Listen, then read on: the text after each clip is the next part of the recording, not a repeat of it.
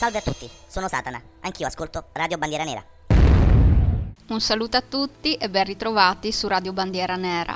Questa sera la vostra Antonella vi parlerà di una donna che ha vissuto una vita da romanzo, vita in cui si sommano tutta una molteplicità di aneddoti, amori, successi, stravaganze ed episodi iconici. È di Sandra Milo che stiamo parlando, o Sandrocchia, come la soprannominò Federico Fellini, che, come vedremo, fece di tutto per averla in un suo film. Nata da padre di origini siciliane e madre toscana, all'anagrafe Salvatrice Elena Greco, racconterà che il nome le venne dato per rispettare una vecchia usanza siciliana. Sentite un po'. Mio padre era nato a Tunisi, come me, ma mio nonno era di Ragusa e per tradizione i primogeniti dovevano chiamarsi Salvatore o Salvatrice. A dirla tutta avrei preferito qualcosa di diverso, perché credo che i nomi abbiano un'influenza sulle persone e infatti ho un esagerato senso di responsabilità che mi crea non pochi obblighi. E forse, anche per questo, una volta raggiunta la notorietà, opterà per il nome d'arte, divenendo così Sandra Milo. Sandra perché è composto da due sillabe che, a suo dire, ne rispecchiano il carattere, la prima dolce, la seconda dura e determinata. Il cognome Milo verrà invece scelto dopo aver posato coperta di poche foglie per un servizio fotografico apparso sulle Ore e che si intitolava La Milo di Tivoli, ovvio riferimento alla Venere di Botticelli. Nata a Tunisi, abbiamo detto, l'undici marzo del millenovecentotrentatré, il giorno lo ricordo perché è lo stesso di mia madre, sebbene l'anno ovviamente sia un altro, trascorse l'infanzia in un borgo medievale poco distante da Pisa, dove frequentò le scuole elementari sino alla quarta classe. Del padre non saprà mai veramente molto, perché questi, allo scoppiare del secondo conflitto mondiale, finirà con l'arruolarsi. E, una volta terminata la guerra, a casa rimase comunque poco. Ad un certo punto, infatti, riprese armi e bagagli e di lui non se ne seppe più nulla. In merito, ad un giornalista, la Milo raccontò: «Quando mio padre è tornato dalla guerra d'Africa, lo incontrai per strada. Non mi aveva nemmeno riconosciuta, mi chiese l'indirizzo di mia madre e me lo ritrovai a casa». Tornato, evidentemente, però non si trovava bene, perché è ripartito senza lasciare traccia. Penso di averlo odiato veramente. Mia mamma lo amava e lui le ha spezzato il cuore. Non so nemmeno se si sia rifatto una nuova famiglia. Di certo adesso sarà morto, ma non so né dove né come.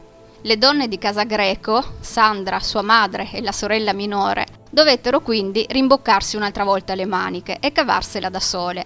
La Milo è bellissima sin dalla più tenera età e a soli quindici anni si sposa per la prima volta, ma in abito celeste, con un golfino in tinta, perché il nonno era moribondo e il bianco sarebbe stato irrispettoso. Lo sposo è un nobile, il marchese Cesare Rodighiero, e Sandra rimane subito incinta. Purtroppo il figlio non vedrà mai la luce a causa di un aborto spontaneo e questa tragedia contribuirà alla rottura del matrimonio, che comunque non era tutto rose e fiori, perché, come la stessa ha dichiarato qualche anno fa, «Mi sono sposata giovanissima e non è andata bene. Avevo davvero tanta paura di mio marito. Si era rivelato oltremodo geloso e violento. Una volta mi sparò addirittura contro». La loro unione, che durò solo ventuno giorni, venne dunque annullata, anche dalla Sacra Rota. La Milo è legatissima alla mamma e alla sorella, ma è anche uno spirito libero in cerca di indipendenza. Si trasferisce quindi a Milano, dove inizia la carriera di modella, ma posare non le piace per niente, così si sposta a Roma e qui, nella Mecca del cinema, comincia a sostenere tutta una serie di provini, fino a quando, poco più che ventenne, ottiene il suo primo ruolo, nel film Lo Scapolo, in cui interpreta una hostess che si invaghisce di un dottore, dottore che era interpretato da Alberto Sordi. Sul set, ricorderà Sandra, veniva presa bonariamente in giro perché, a detta dei colleghi, si comportava da milanese. Era ossia sempre precisa e puntualissima. Con Alberto Sordi lavorerà ancora. Il mio figlio Nerone, pellicola che vi ho già nominato in una delle vecchie puntate del Progetto Dharma, quella che ho dedicato a Brigitte Bardot, in quanto, in questo film, la bella bionda francese interpretava la procace e sensualissima Poppea, puntata che nel caso vi foste persa potete come sempre recuperare sul sito della radio.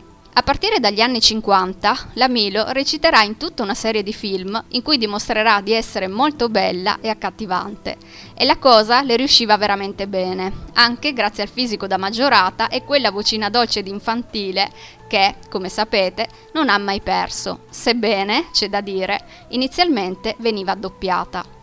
Reciterà anche con Totò, nel film Totò nella luna, ed in merito la nostra raccontò. Totò era un grandissimo signore ed in scena era capace di inventare qualsiasi cosa, ma quando finiva di girare diventava il principe Antonio De Curtis, un uomo molto pacato ed un grande seduttore. Ma c'è un altro aneddoto curioso che riguarda quel film, sentite un po'.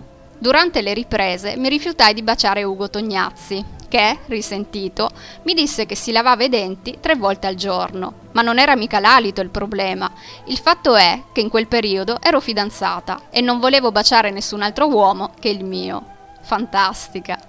Ma sarà sul finire degli anni cinquanta che nascerà la sua vera prima storia d'amore, quella col greco Moris Ergas, che incontrò sul set del film Il generale della Rovere, di cui era produttore. I due metteranno al mondo anche una bambina, Deborah, ma il loro fu un rapporto a dir poco burrascoso, che fece scalpore non solo per le liti furibonde, spesso avvenute anche in pubblico, ma anche perché, nonostante dieci anni passati assieme, non si sposarono mai. Oggi ovviamente la convivenza al di fuori del matrimonio non scandalizza più nessuno, però vi ricordo che quelli erano altri tempi. Comunque, Ergas era estremamente geloso, al punto che un giorno, come racconterà la Milo, avrei dovuto interpretare la Risaia di Matarazzo, e lui arrivò a dirgli che il ruolo della Mondina non mi si addiceva, perché soffrivo di tremendi reumatismi, cosa assolutamente non vera.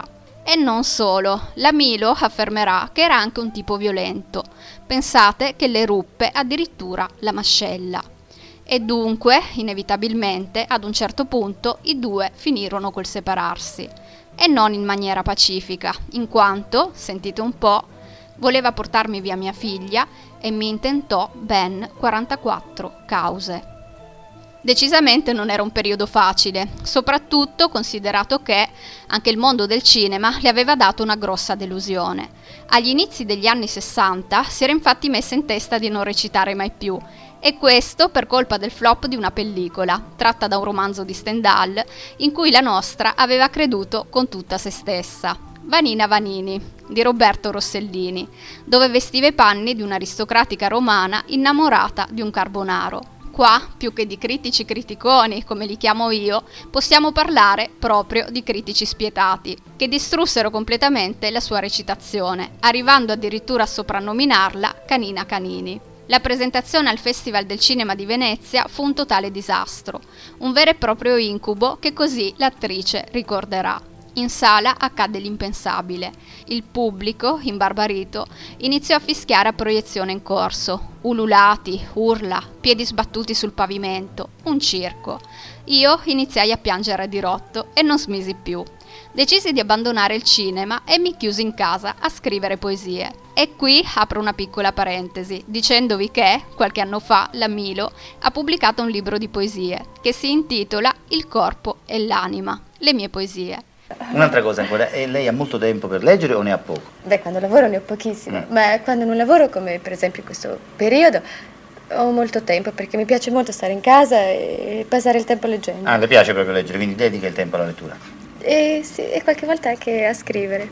Ah, ecco, siamo arrivati a questo, a questo punto, perché Sandra Milo non soltanto legge, e questa è una cosa che fanno parecchi, ma anche scrive, questa è una cosa che fanno di meno, indubbiamente, no? Allora io l'ho chiesto poco fa che cosa legge, adesso le chiedo che cosa scrive. Beh, io così ho la presunzione di scrivere delle poesie e poi dei romanzi. Poesie come sono? Tristi, allegre? Eh, no, sono, in genere sono tristi perché, perché le scrivo quando, quando sento il bisogno di esprimere un, uno stato d'animo particolare, no? Che è di tristezza, evidentemente. Ma lei è un temperamento triste? Quando sono allegra non, no, non, non sento il bisogno di scrivere. Sente, questi romanzi lei pensa di pubblicarli? Beh, fino alla presunzione di scriverli posso esserci arrivata, a quella di pubblicarli no, ancora no. Può darsi che un giorno impazzisca anch'io e allora... Dolcissima. Questa era un'intervista degli anni sessanta in cui la Milo non era ancora nemmeno trentenne. A riportarla sul grande schermo ci penserà Fellini, che, non arrendendosi ai suoi continui no, fece di tutto per averla nel suo film. E fu così che una mattina le piombò in casa con tutta la troupe, mentre lei era ancora in pigiamata e mezza assonnata. La vestirono, la truccarono e le fecero quel provino che, rendendo la protagonista femminile di Otto e mezzo, la fece entrare nella storia del cinema, ma anche nel cuore del regista, con cui vivrà una relazione segreta che durerà per quasi un ventennio e che Giulietta Masina, la storica moglie di Fellini, sopporterà in silenzio. Ad un certo punto l'uomo finirà col dirle di aver capito che è lei la donna della sua vita e che avrebbe persino messo fine al matrimonio, ma la Milo rifiuta e la storia finisce lì. Eppure, a distanza di anni, quando ne parla, ancora si commuove. Ad un giornalista riferì: «Avrei dato qualsiasi cosa per ricevere quella proposta e quando è giunta ho detto no. Ho detto no perché ho avuto paura. Ci siamo amati per diciassette anni e la nostra è stata una relazione clandestina, una storia fantastica priva di qualsiasi problema, perché a legarci c'erano solo la bellezza e l'emozione di incontrarsi. Tutto si è concluso nel momento in cui eravamo più felici e forse è stato un bene, perché nei nostri ricordi tutto è rimasto così». C'è una scena di Otto e mezzo che mise in non poco imbarazzo la Milo, questa. Ferma così? Fatti un po' vedere? No. No, ci vuole un trucco più... Più come? Più da porca. Fai la faccia da porca.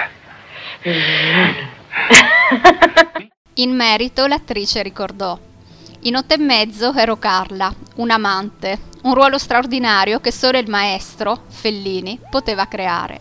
E lui voleva che io esprimessi sensualità e disponibilità. Dovevo essere una sorta di strega magliatrice e profondamente poetica. Nella scena con Marcello Mastroianni mi sentì dire «fai la faccia da porca» e mi sentii male.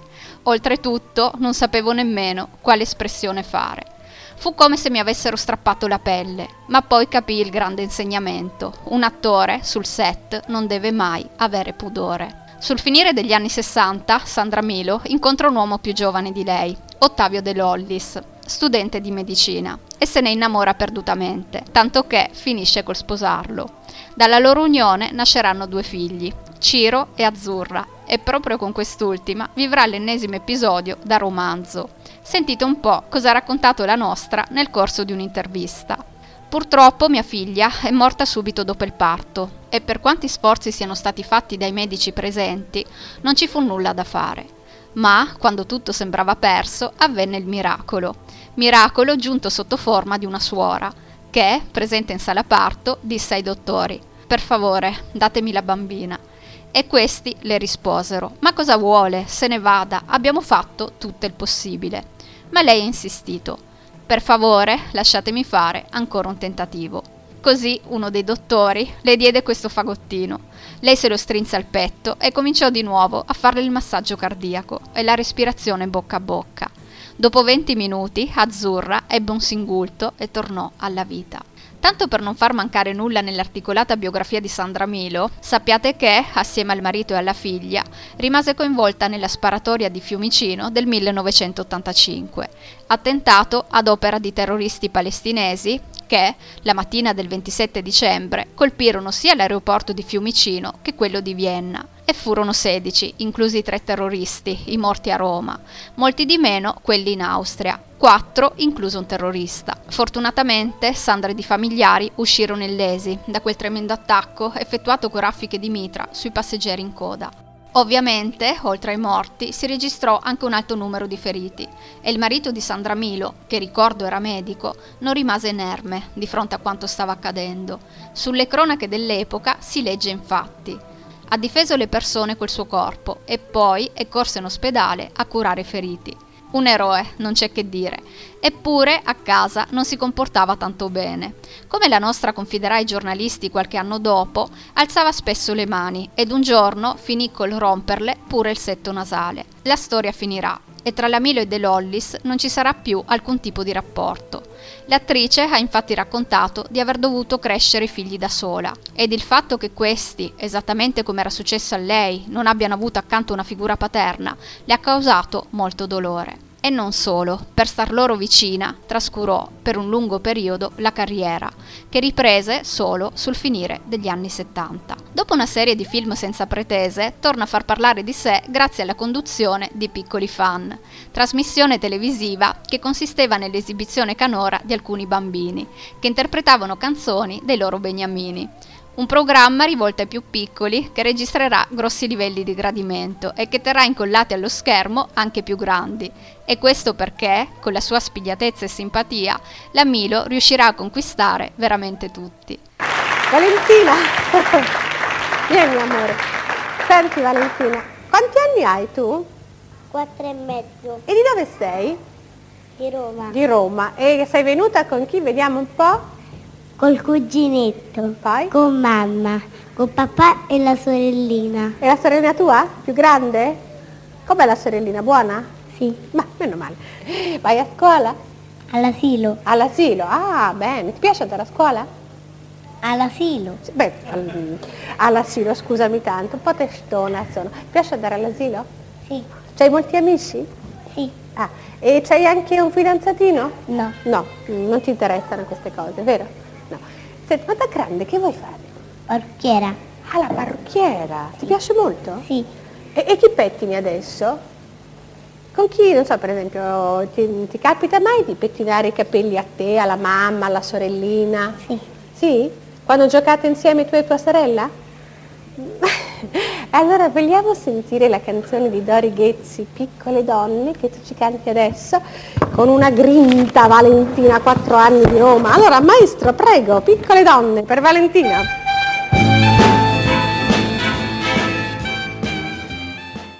Questa che abbiamo ascoltato era la vera Sandra Milo.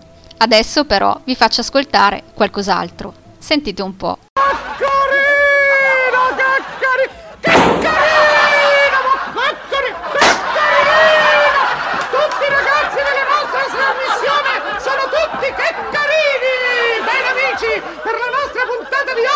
Abbiamo veramente un ospite d'eccezione, il piccolo fans di Gheddafi! Eccolo! Facciamogli un bel applauso, un bel applauso, un bel applauso!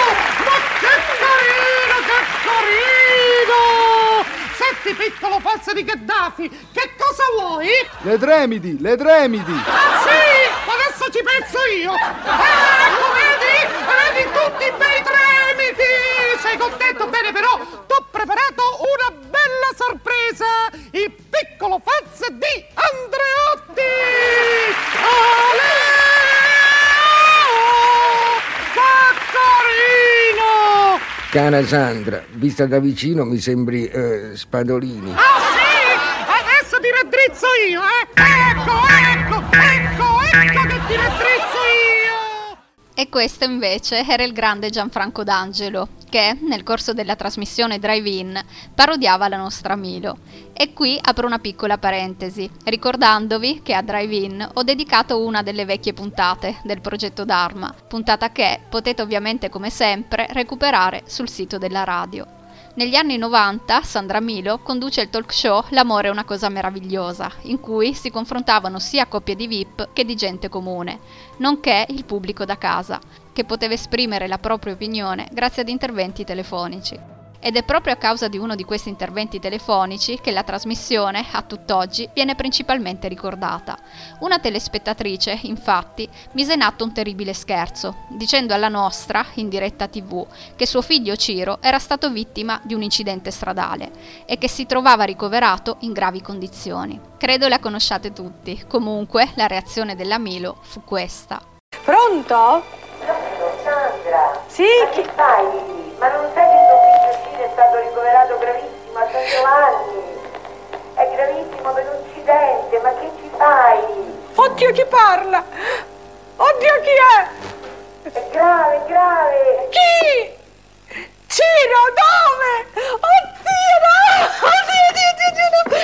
Oddio, oddio, oddio, oddio, oddio, oddio, no! Oddio! Ciro, ricoverato all'ospedale, il figlio? Scusate. Non so, tu hai un microfono, posso sì. parlare? Sembra che sia successo questo incidente, non so a quale camera parlare.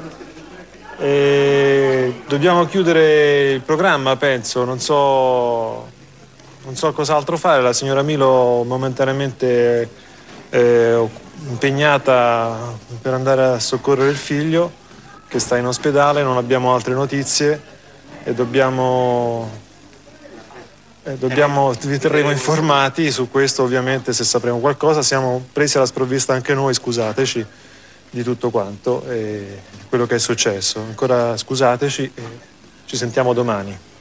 Arrivederci. La notizia si rivelò falsa, ma la Milo rimase sconvolta al punto da aver bisogno di alcuni giorni di riposo, che portarono alla sospensione temporanea del programma. La scena che vi ho fatto ascoltare venne riproposta innumerevoli volte su Blob e Striscia la Notizia, per citare solo alcune trasmissioni, ed ispirò persino il titolo di un altro varietà, Ciro, il figlio di Target, che andrà in onda alcuni anni dopo.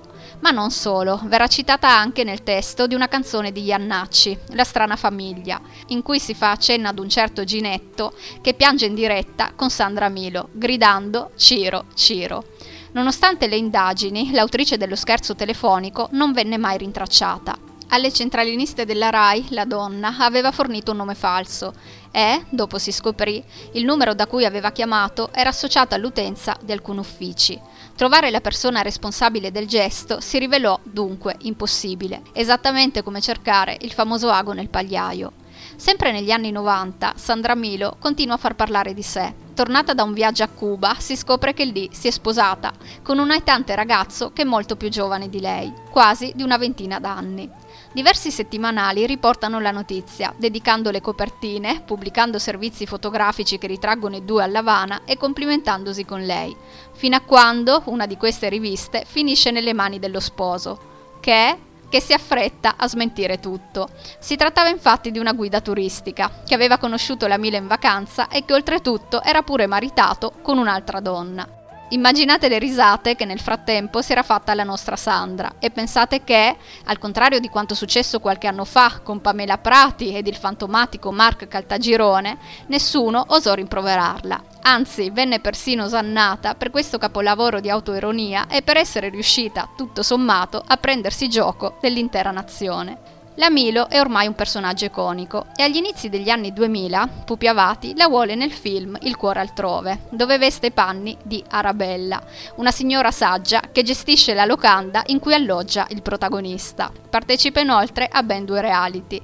Il primo, Ritorno al presente, in cui i concorrenti V I P dovevano rivivere diverse epoche storiche cercando di sopravvivere al meglio tra le abitudini ed usanze passate, in cui di volta in volta venivano catapultati. E qui la nostra si classificherà seconda. Nell'Isola dei famosi, invece, resisterà fino alla semifinale, nonostante una grossa preoccupazione iniziale rivelata ad un settimanale. Ho settantasette anni e non so nuotare. Per favore, non lanciatemi dall'elicottero in mare. Per favore, sbarcatemi direttamente sulla spiaggia. Godo di ottima salute, ma non sopporto l'idea di essere scaraventata in acqua. Superati gli ottanta, la Milo continuerà a lavorare imperterrita, un po' come la Vanoni, altra donna straordinaria di cui abbiamo parlato in una delle vecchie puntate. Chiusa parentesi. Dopo tanto teatro, la Milo tornerà sul grande schermo, grazie a Gabriele Muccino, che lavorerà nel film A casa tutti bene, storia di una famiglia che si ritrova a festeggiare le nozze d'oro dei nonni su un'isola, un'altra isola, e qui Sandra vestiva i panni della sorella del nonno. Si tratta di una di quelle pellicole in cui ognuno si vede costretto a fare i conti con se stesso, il proprio passato, i segreti, i rancori, le gelosie, le inquietudini, le paure e i tanti tradimenti. Un po' come succedeva nel bellissimo film Parenti Serpenti, che se non avete visto vi consiglio di cuore. Come al solito chiudo la puntata con qualche piccola curiosità. Negli anni novanta Sandra Milo, ad una televisione privata iraniana, ha dichiarato di avere una collezione di mutandine di circa sessantamila esemplari, suscitando un vero e proprio scandalo, tanto che il governo di Teheran finì col revocarle il visto. Poi, molti di voi sapranno che la Milo visse un'intensa relazione amorosa con l'allora leader del Partito Socialista Italiano, nonché presidente del Consiglio, Bettino Craxi, che definì un amante con la A maiuscola. In merito, una volta raccontò: un giorno, durante un comizio, mi sembra fossimo a Rimini, gli feci fare un enorme cuore di garofani montato su un legno, alto più di due metri. Su questo sfondo di garofani rossi campeggiava una scritta composta da garofani bianchi, A B C, che stava per Amo Bettino Craxi. Un sentimento mai sopito, questo, come ha dimostrato qualche anno fa, quando, in diretta televisiva, a Craxi, che da tempo era ormai deceduto, lanciò questo accorato appello. Allora, caro Bettino, io ho fatto un sogno, ho visto questa immagine bellissima che si allontanava di te con questo cavallo bianco, Anna e i tuoi figli piccoli sopra. Era un sogno meraviglioso, così chiaro, così nitido, non ho fatto in tempo a raccontartelo. E poi ti voglio dire che io ti amo molto, che molti italiani ti amano tantissimo, che la stragrande maggioranza delle persone ti rimpiange e ti ricorda come un grandissimo uomo. Ecco, spero di averti regalato un sorriso lassù dove sei, o poi prima o dopo ti raggiungo e poi queste cose te le racconto di persona. Bettino, grazie, grazie per esserci stato, grazie per essere stato come sei, come eri, grazie ancora. Ma Alex Pietrogiacomi, che era stato annunciato come ospite di questa serata, che fine ha fatto, direte voi? Quando è che arriva? Purtroppo non siamo riusciti a collegarci telefonicamente. In compenso, però, ho ricevuto un vocale che adesso vi faccio ascoltare. Allora, Sandra Milo, Sandra Milo, eh, su Sandra Milo penso che... Tutti noi, almeno una certa generazione, abbiamo, come dire, i nostri punti di riferimento. Molto probabilmente, anzi, togliamolo molto probabilmente, la cosa per cui tutti quanti ce la ricordiamo, fu, insomma, la, la, quella, quella puntata in cui le dissero, fake o non fake che fosse poi, che il figlio Ciro era in ospedale. Cosa stai facendo lì, Sandra? Ciro sta in ospedale. Ciro, Ciro, Ciro, Ciro, Ciro. Rimasta storica un po' per le nostre generazioni, magari mh, più in sordina per le altre. Sandra Milo sempre vista come questa donna, signora, eh, elegante da un certo punto di vista, però un po', mh, come dire, bietolona, un po' paperona, un po', eh, si dice, sgnoccolona dal punto di vista del, dell'essere ammiccante, un... un po' fessacchiotta anche, no? Eh, magari un facilone stupida, se vogliamo. In realtà no, insomma, a livello televisivo è stata, e anche a livello umano è stata, eh, come dire, sempre rivalutata e portata in palmo di mano. E io ho avuto modo di conoscerla per puro caso, e poi paradossalmente proprio per i tatuaggi che, che indosso, Eh, perché ero mh, ospite ad un evento su Milano in un cravattificio eh, napoletano che ha anche una sede a, a Milano, e c'era ospite Sandra Milo, che insomma è entrata devo dire con questo atteggiamento assolutamente sotto traccia, eh, non era assoluta, non era la star, la dip o la star del passato televisiva che entrava in un locale, quindi doveva essere riconosciuta, doveva essere, come dire, omaggiata, eccetera eccetera.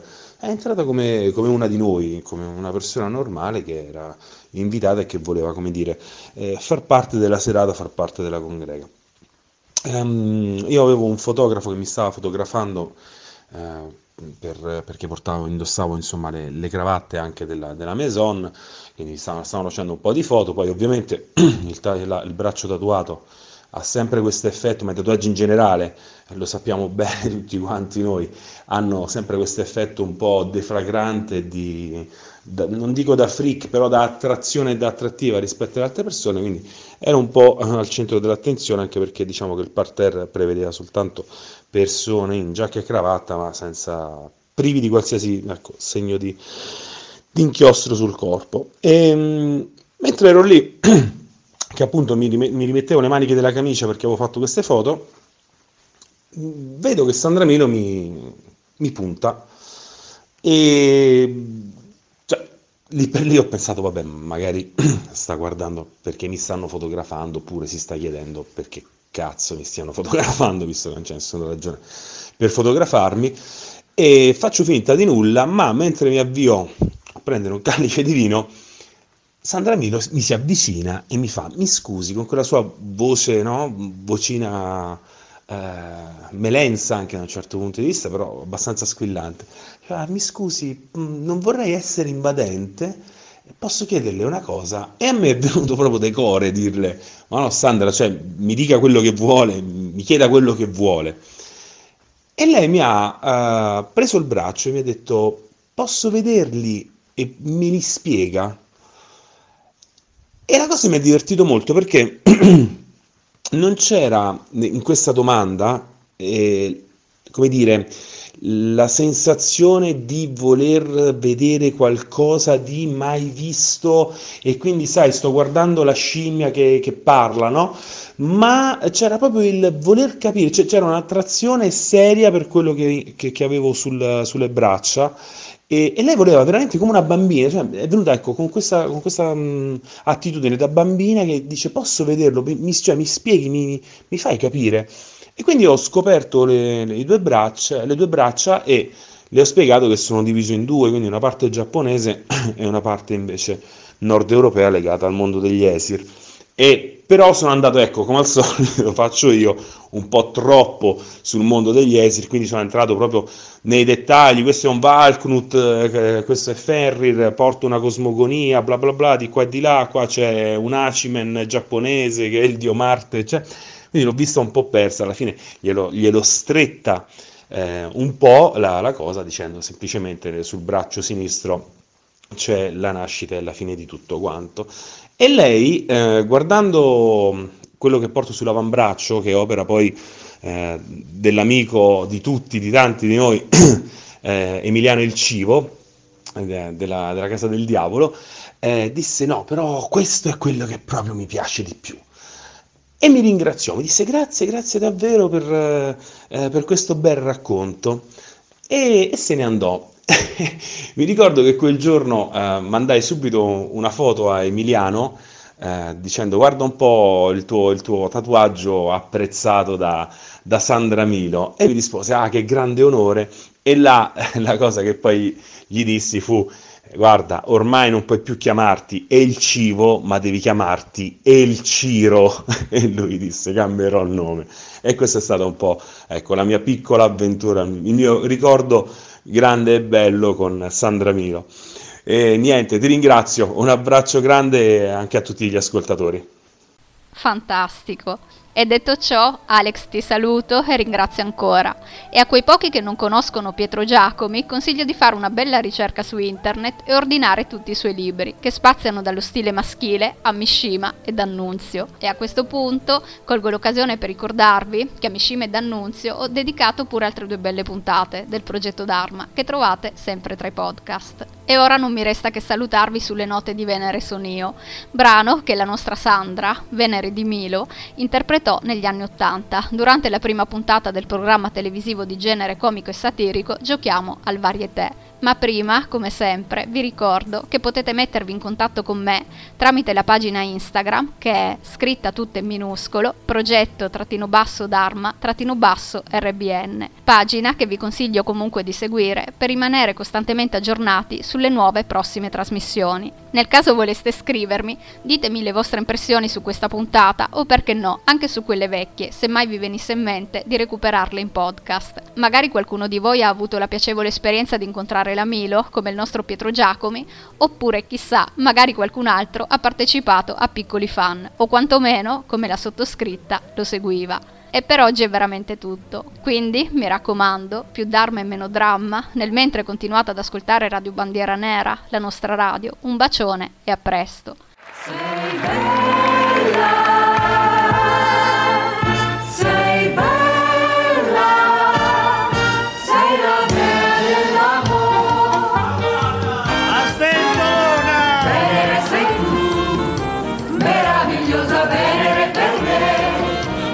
Cielo sei voluta ritornare perché io possa ancora sognare. Venere son io, meravigliosa Venere per te, dal cielo son voluta ritornare perché io possa ancora sognare.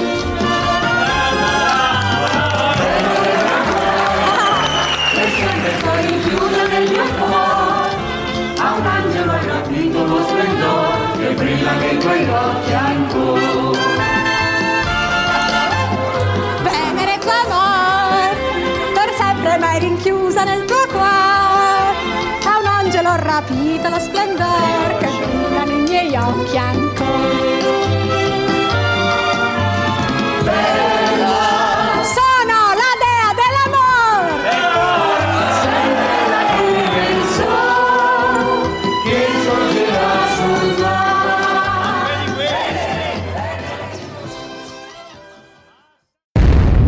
Yo perdí la